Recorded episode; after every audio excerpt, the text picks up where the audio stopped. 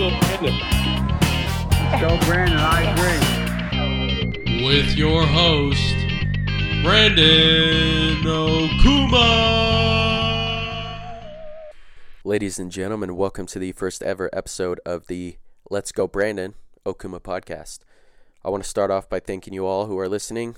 I encourage you to continue to listen and invite others to listen as well. If you're unsure what kind of podcast this is, it is a political podcast. I'll be talking about current, past, and future events going on. We sometimes hear and don't hear about a lot of the things that are going on in this wonderful country, the United States. I'm here to clear some of that up, get you the accurate information you need, and present you with my beliefs on what's going on as well. I'll leave my email address at the, the end of the podcast for anyone who has any questions, concerns, even hate mail or debatable material. I'll check those out and then answer the questions in the following podcast. All right, without further ado, let's get into it. We have now moved into the year 2022. I want to do a quick recap on what happened in 2021. That way, we don't forget. Um, January, uh, Joe Biden, Kamala Harris moved into the White House, and we're so lucky to have elected unarguably already the worst administration in the history of the United States. Unemployment is up, inflation is up, we have record breaking illegal entrances into the United States. Drug overdoses also record breaking. We were told by Joe Biden that if he was elected, the first thing he would do is stop the China virus. He has not done that. Lockdowns continue throughout the year. Vaccine mandates were put into place. Jussie Smollett, if you can remember him, he was convicted of his hate crime hoax. Kyle Rittenhouse was rightly found not guilty. Biden's monthly job recovery continued uh, to come up short each month from what was projected. Kamala Harris went into hiding and would continue to laugh at any hard questions asked of her that she didn't want to answer. How do you? Whoa, that was a little scary. AOC wore tax the rich dress to a party so she can hang out with the rich. Biden shut down the Keystone Pipeline, and somehow gas prices rose.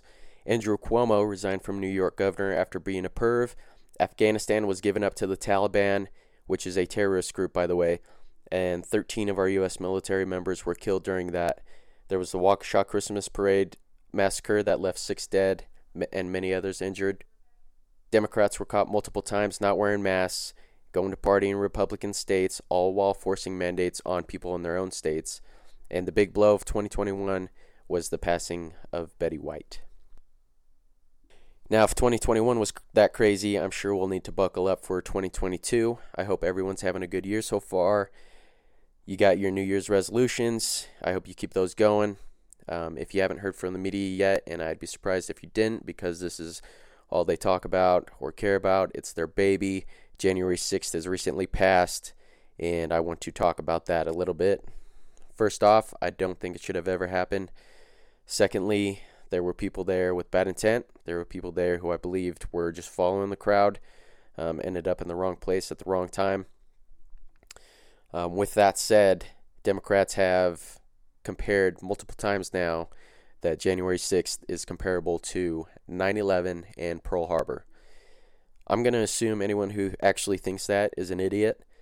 2,403 Americans died during Pearl Harbor. 2,977 people were killed in 9 11. Do you know how many were killed on January 6th? One, her name was Ashli Babbitt. She was there at the Capitol. She was killed on the Capitol. She was the single victim killed while in the Capitol building. Um, I don't think what happened on January 6th should have ever happened, like I said. But the fact that people are comparing it to 9 11 and Pearl Harbor is absolutely ridiculous. And just to show you, here's Kamala Harris doing just that. Fellow Americans, good morning.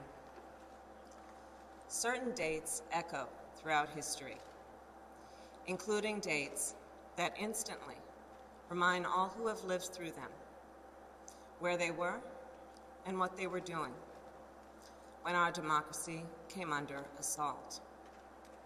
Dates that occupy not only a place on our calendars, but a place in our collective memory.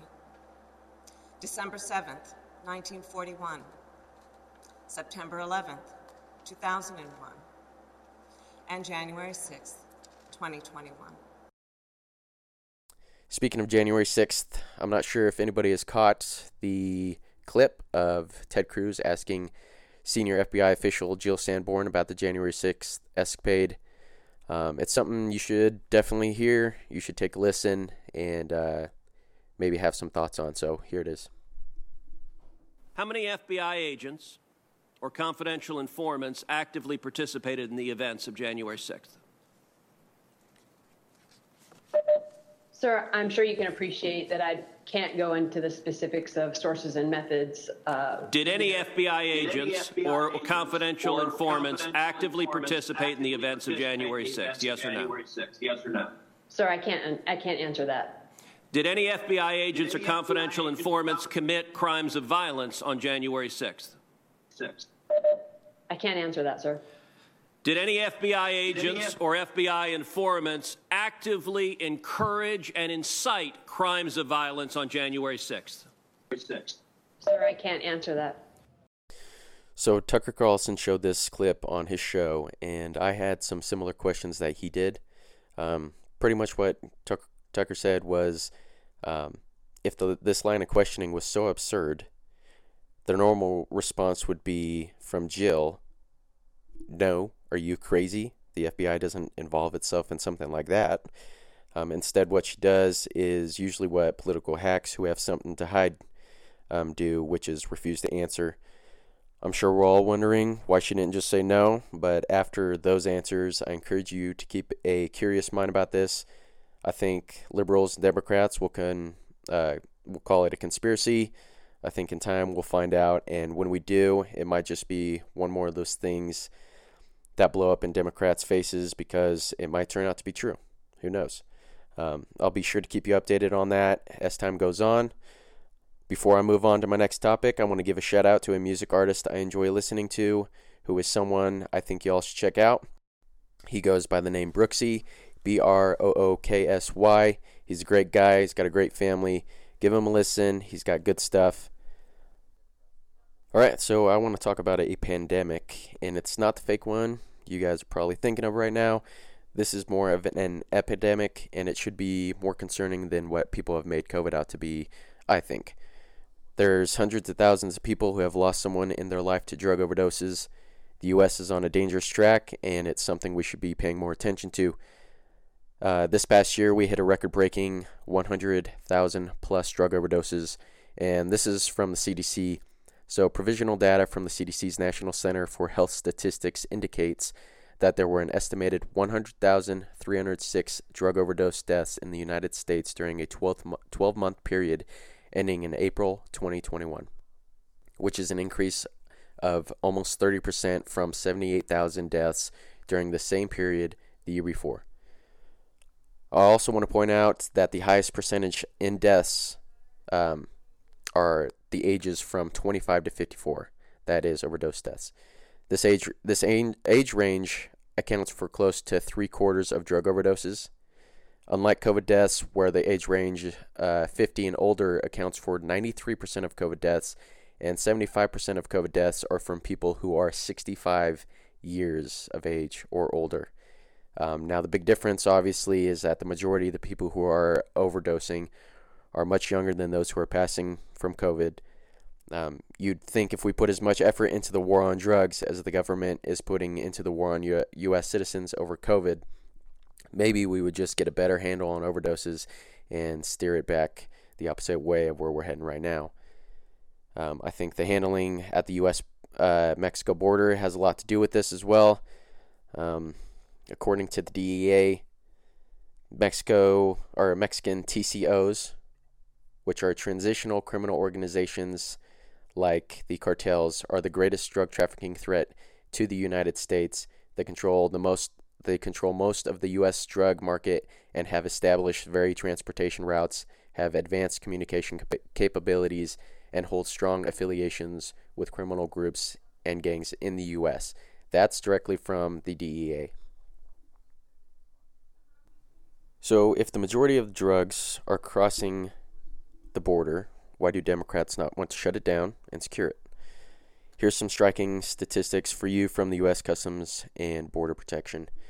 Um, in 2019, the amount or the total of border encounters in 2019 were 9,000 or 977,509 encounters. 2020 uh, was almost half at 458,000, and 2021 was twice, almost twice the amount of 2019, and almost four times the amount of 2020, with 1,734,000 almost 35,000 encounters at the U.S. border. And um, just to give you an idea, when Biden came into the office in January, the first month in February was the it hit over 100,000 encounters, jumped in March 173, it stayed over 100,000.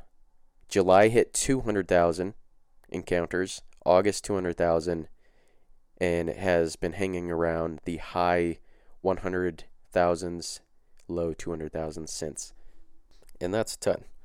Um, now, I have family who has been in the law enforcement and they have encountered drug cartel grows um, that they do off the grid, hidden in the mountains on U.S. soil, uh, because it's a lot easier to grow here. You know, get in, grow it, and then get it transported that way.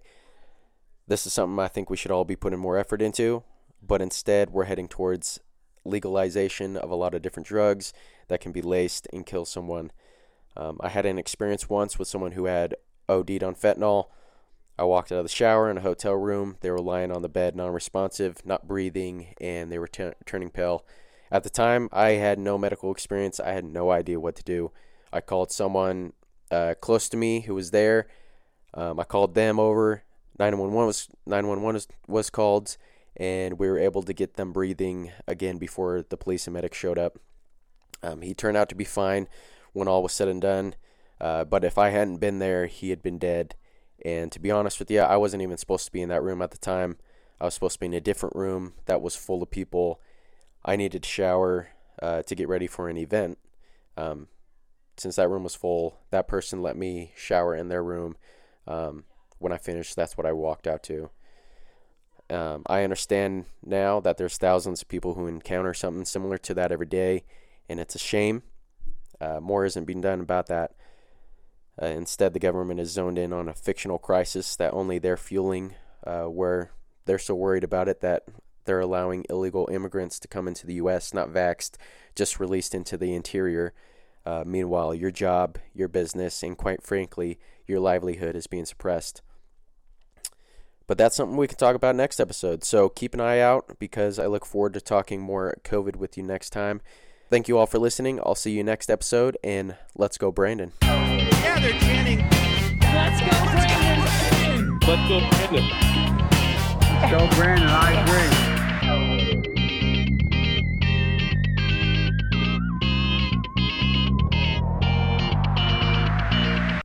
If you're trying to reach me, have questions, concerns, even hate mail, please send them to my email, lgbo at lgbopodcast.com.